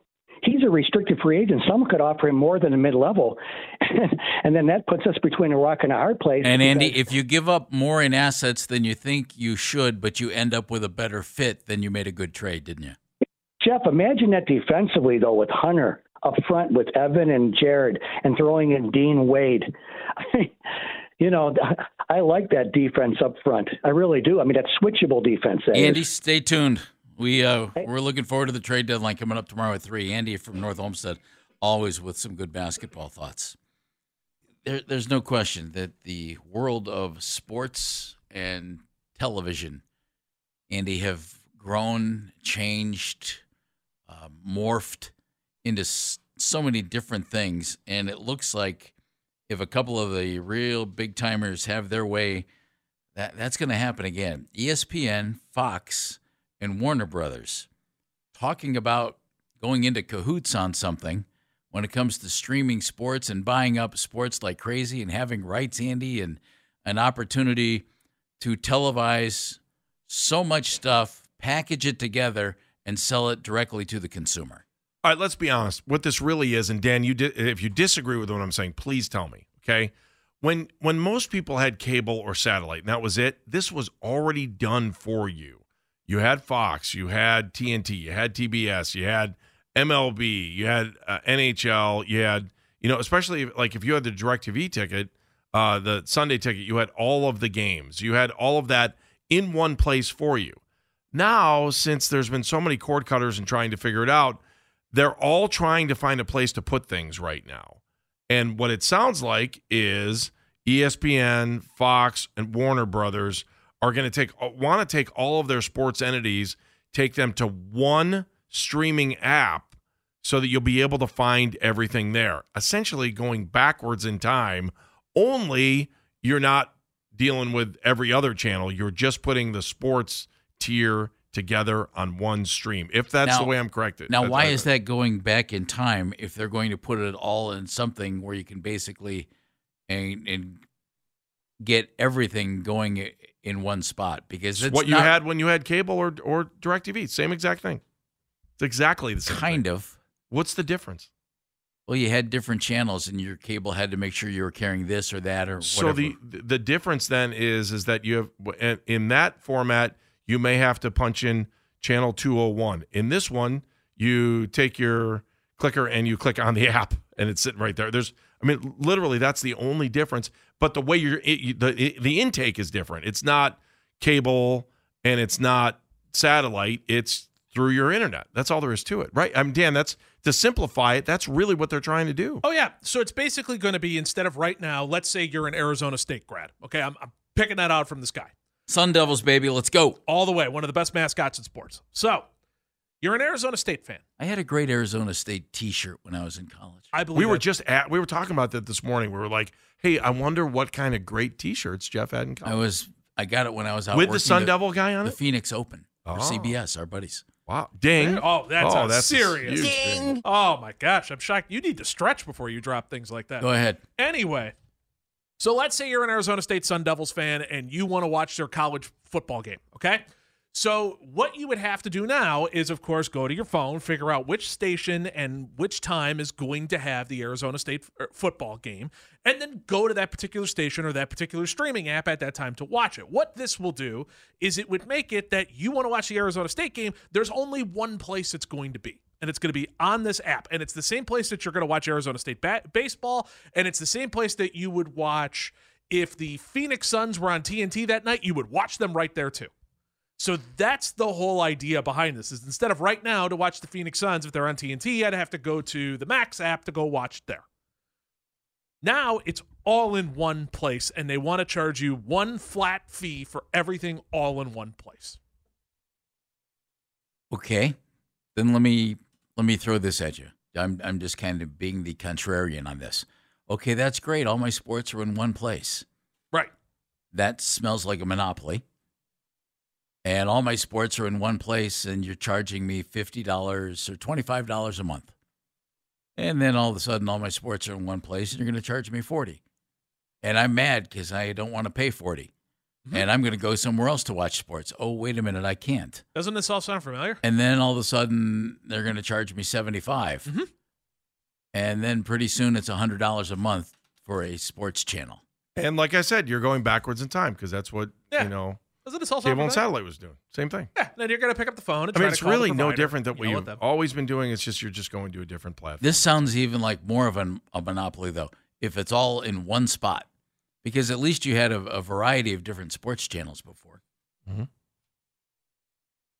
Yeah, I, I just uh, it's it's still uh, the, everything, all of this, whether it's you know whether it's uh, uh, Diamond Sports Group, um, Sinclair really was what that is, or ESPN or Fox or whoever. This is all about, and this has always all been about the way the money flows, and it's about you know getting money back to the teams for the product that they own. They own they own that that property, and that property is worth something. Now, how are they getting? It used to be so simple.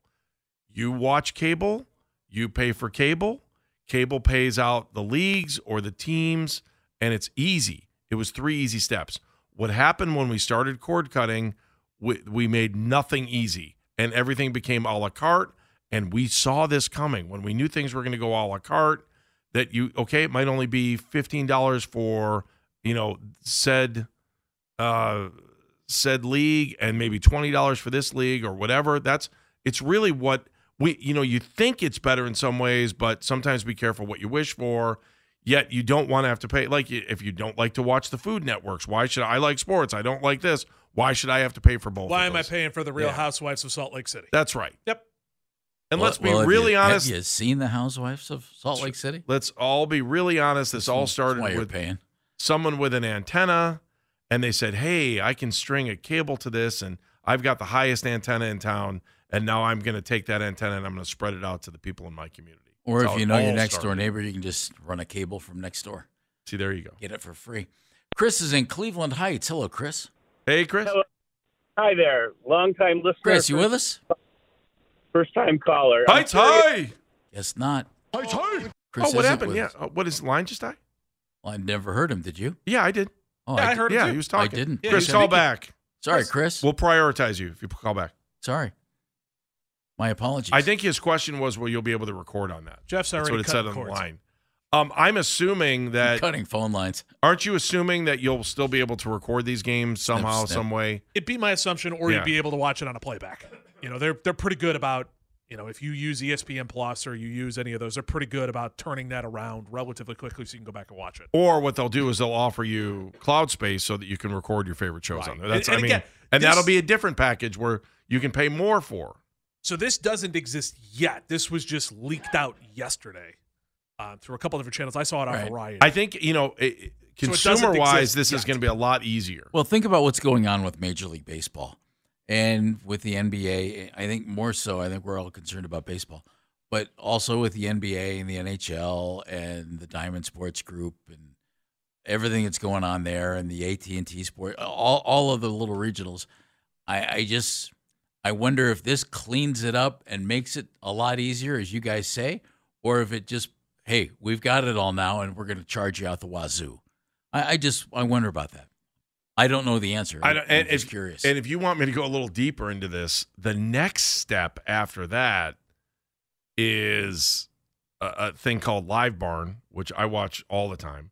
And Live Barn has ice rinks all over the country, but they also I've watched like every Berliner Park, which is down in Columbus, which I think has like twenty plus fields. the big softball field yes, thing right off and, and hardball too. You play baseball there too. That every one of those fields has a camera on it, and the National Federation of State High School Association has a channel, which is on my Roku now. I mean, I have their app on my Roku. Um, that they do unbelievable amounts of high school stuff, including state championships. My question is, is when they're going to be in the game? It's all about content.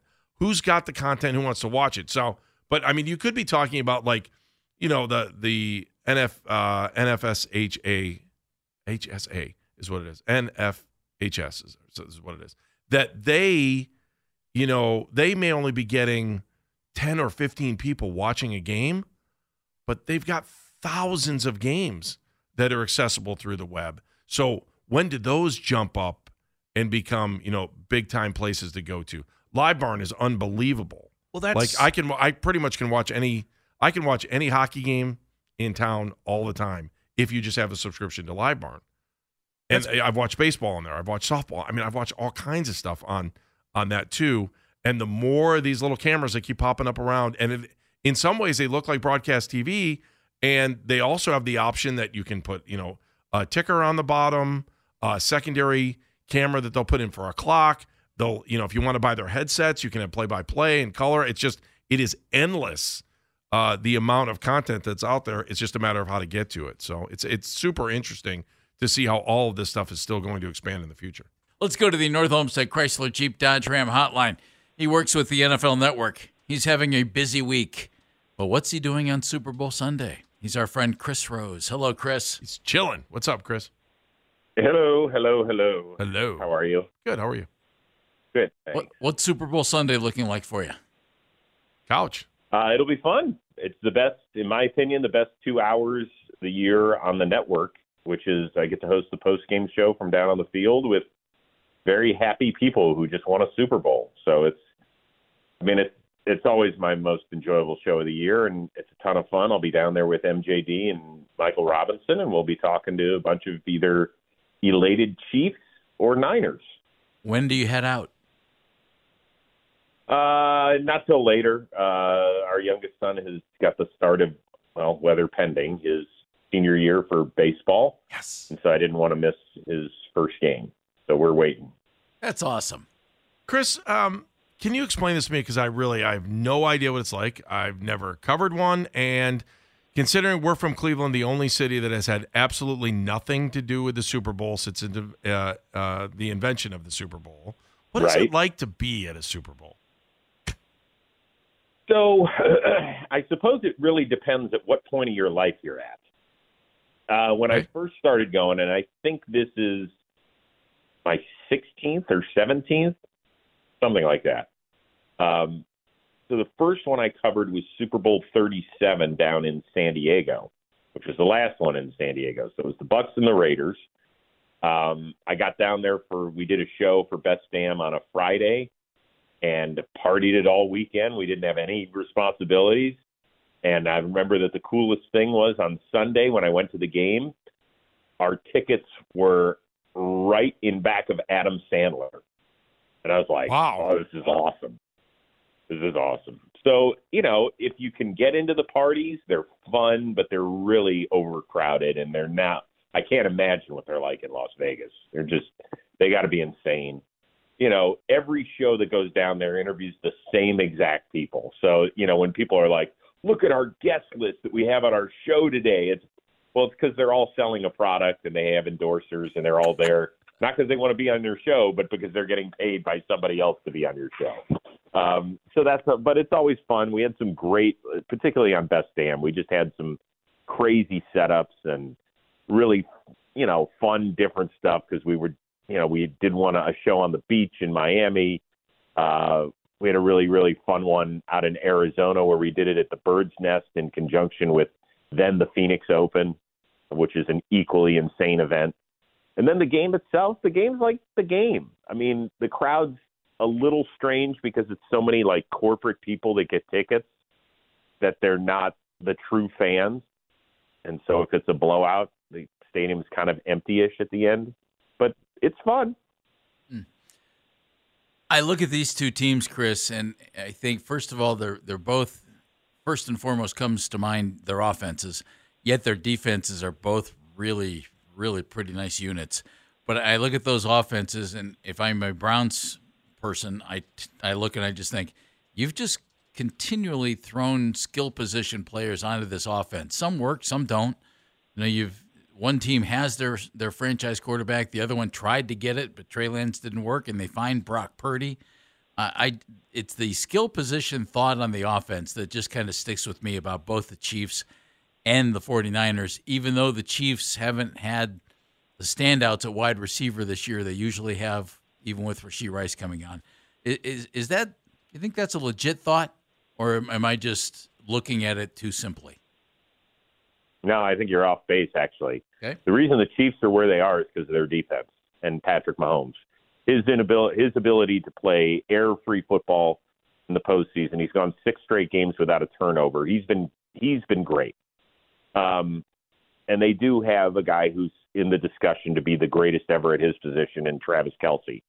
Other than that, tell me where the Chiefs are better than the Browns talent wise. Uh, without Nick Chubb, I think they're better at running back. Actually, I think Pacheco's Yeah, better than Ford. It's not significant. It, I mean, Isaiah Pacheco's a nice player.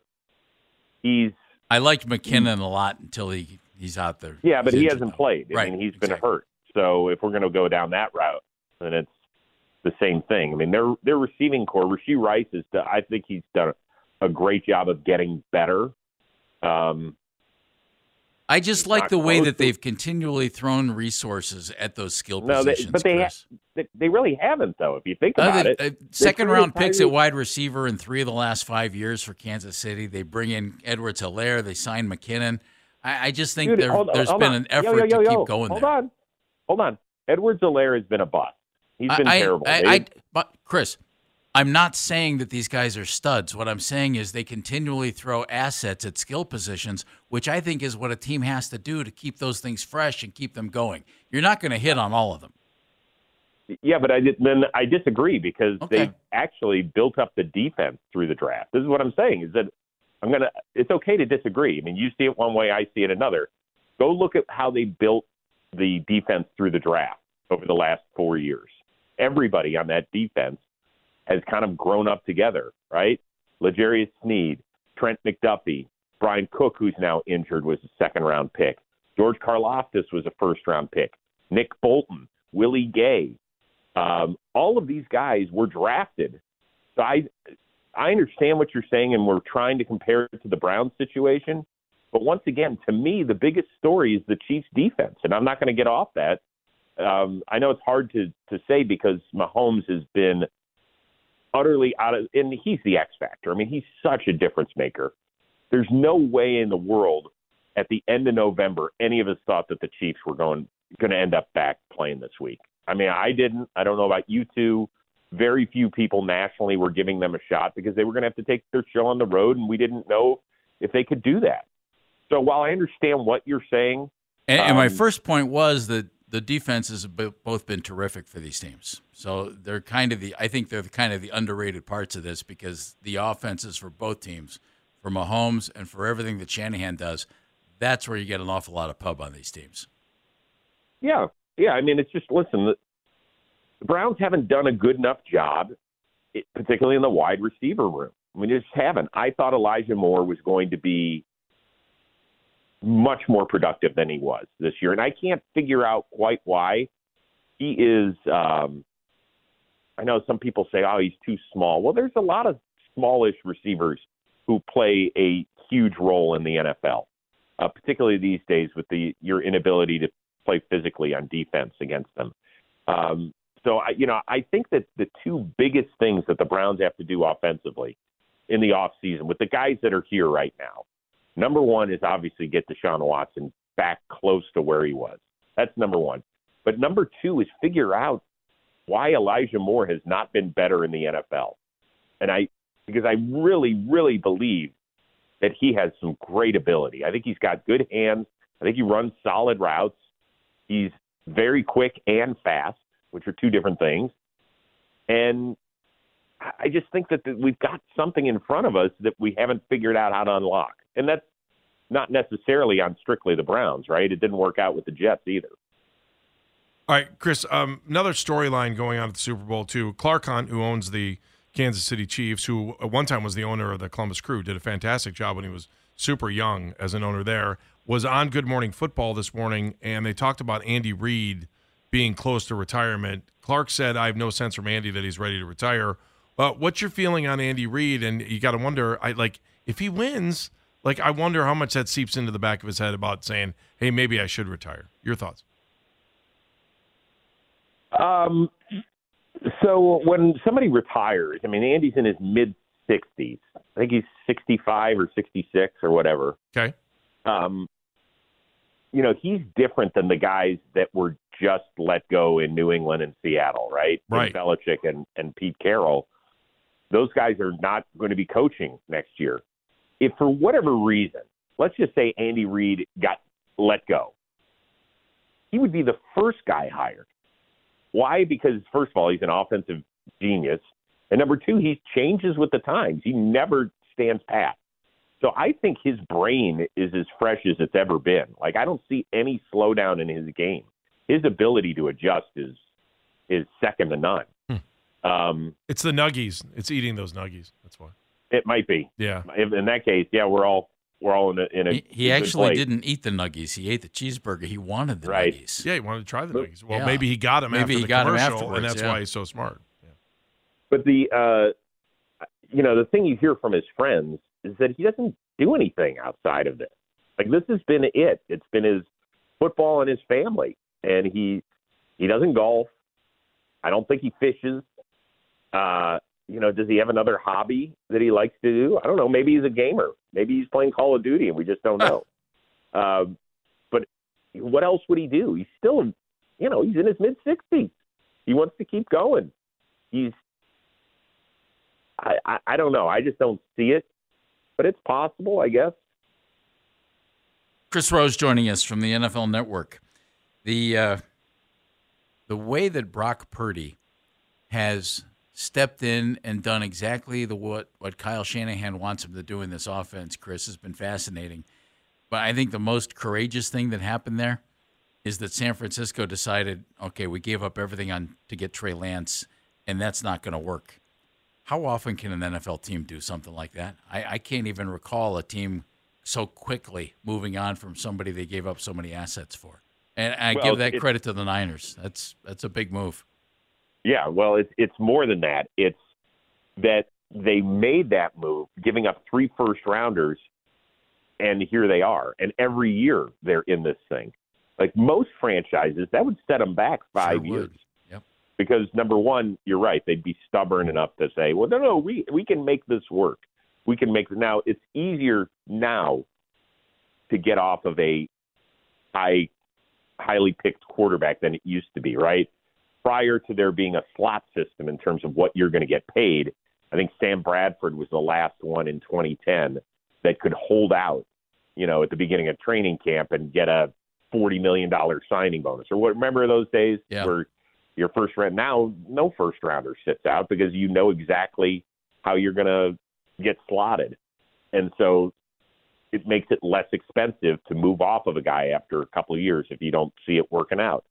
Um, but you know, there's that story that Jed York, the CEO of the Niners, just recently told, where Kyle Shanahan walked in after a practice in 2022 and said, "Yeah, our third string guy is our best quarterback," and to come to that realization that the last pick in a draft is your best option on a Super Bowl contending team, that takes some serious onions. Sure does. And We said not that at the top of the show today. Yeah, that's a 100%.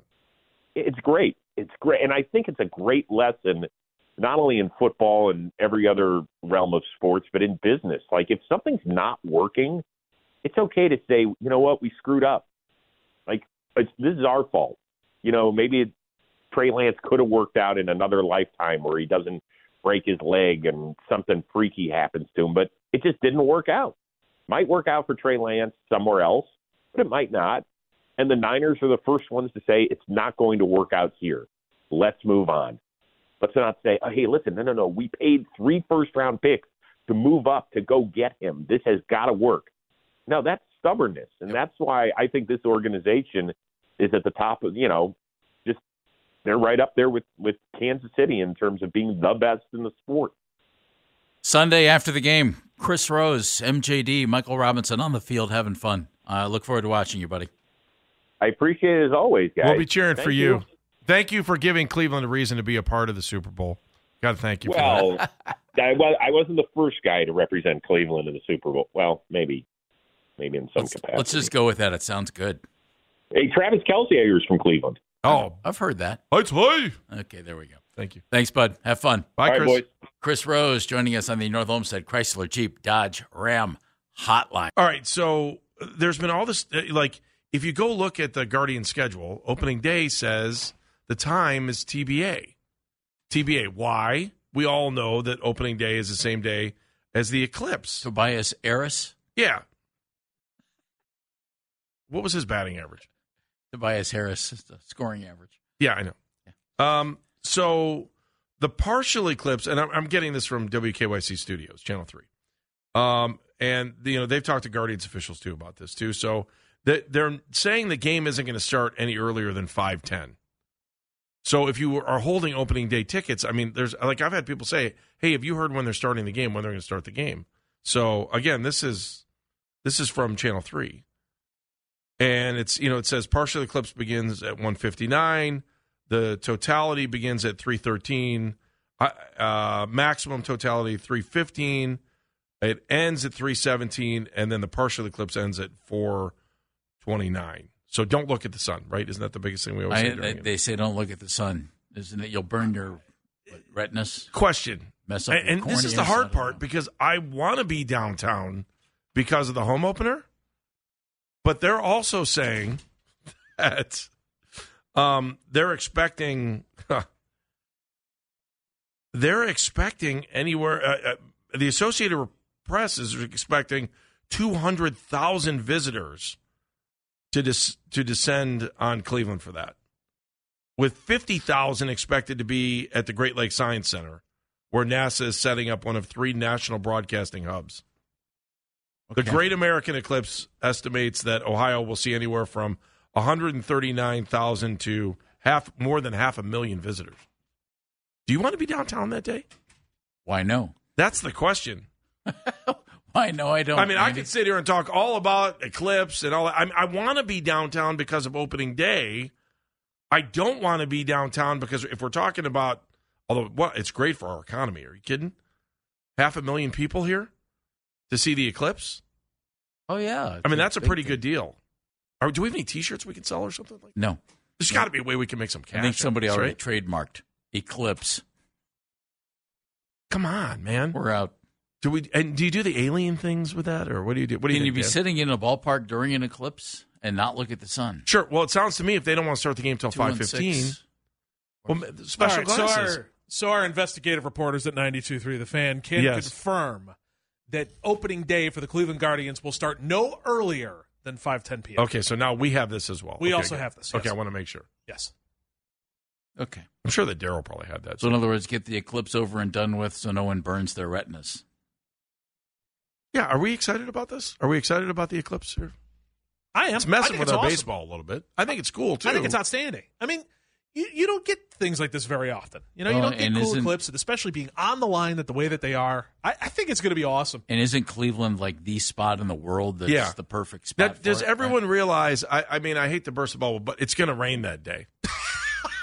it's Cleveland, man. Bring your umbrella. Andy? Yes, It could snow that day. that's true. Well, snow might not be bad. Snow, you can still kind of. It wouldn't be bad. It's eh. I I hope it is clear because that's my biggest fear that comes with all of this stuff is that of course it's Cleveland, of course we have clouds, we don't get as much sun as we all want. I think that's like the number one thing we would all change about this area is please, I wish we had more sun. That's my fear with this is we're gonna get a bunch of people coming up here going, okay, we're here to see the eclipse, and oh no, we can't wouldn't be a, see anything. wouldn't be a surprise, would it? Now you got me wondering. Average temp on April eighth. Just put an extra sweatshirt on. How much rain do we get on April 8th? I, I'm just wondering how many of you are coming downtown for that? Because, uh, you know, you know a lot of people are coming downtown for the ball game. I wonder if, is this a problem for the Guardians? I think they would embrace it, right? It sounds like they're embracing embrace it it. because they're waiting until 510 to start the game. I, I want to see the eclipse bobblehead. Do we have to get like those little things that you look through and then you to look through, right? Yeah, you're gonna need a pair of glasses. You, Well, you or glasses or the up. or like those elevator glasses that you look in and there's a little mirror and then it looks up at another little mirror and then you can look out, right? What? Like you would get those in. Are you uh, talking about a periscope? What the hell are you talking about? yeah, but they're paper periscopes. They're not like real For a golf thing?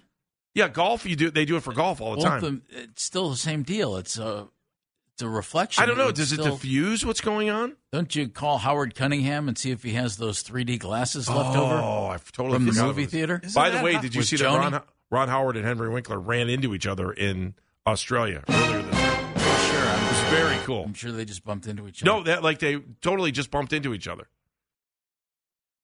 Okay. Totally bumped in. Henry Winkler was doing a book signing, and Ron Howard was shooting a film, and then they just happened to meet backstage at the at the signing. I think it was a signing, one of the two. I thought you would enjoy that of all of all the butterfly stories ever. That is a tailor made Phelps story. Average temperature that day.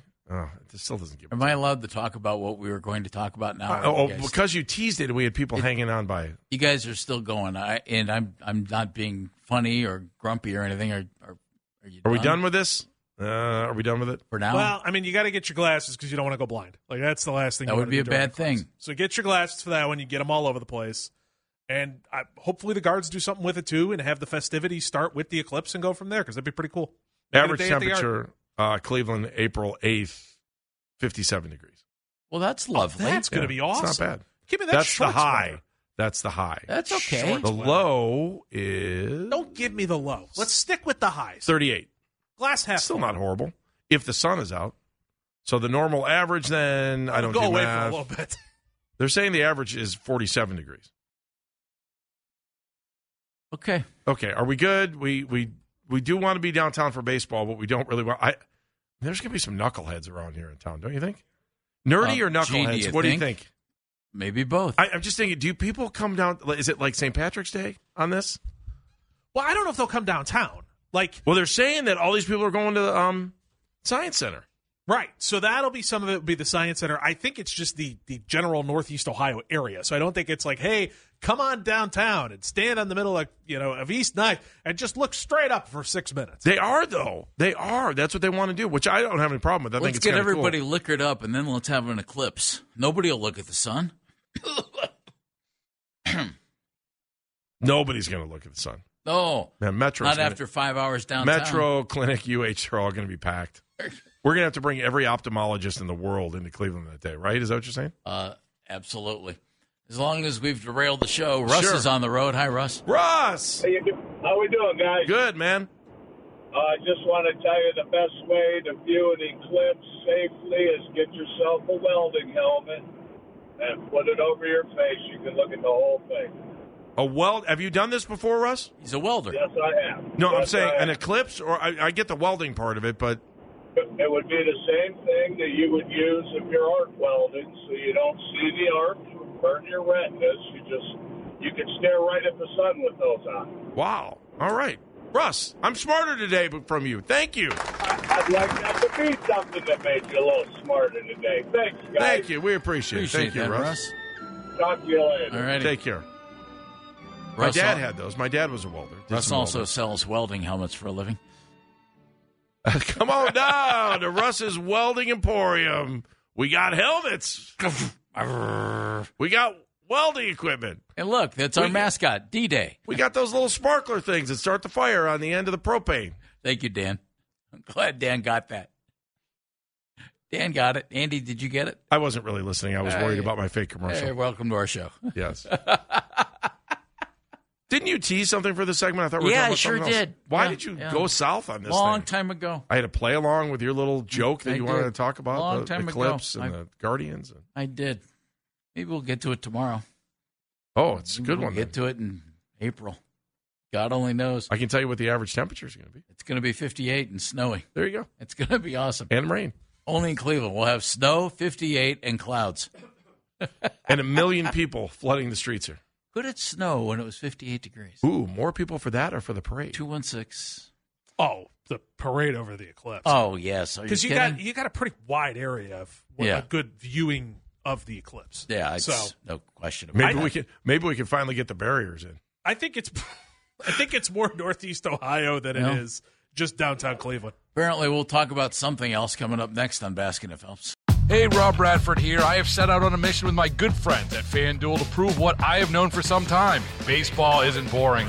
Now I have a daily podcast to prove it with some of the most notable people in the baseball world, screaming baseball isn't boring from the mountaintops or at least agreeing to come on our show. Players, managers, GMs, and yes, even the commissioner of baseball, Rob Manfred. It has been a constant wave of baseball's most powerful voices. So join the revolution, subscribe, and soak in Baseball Isn't Boring. Listen on your Audacy app or wherever you get your podcast. You'll be glad you did.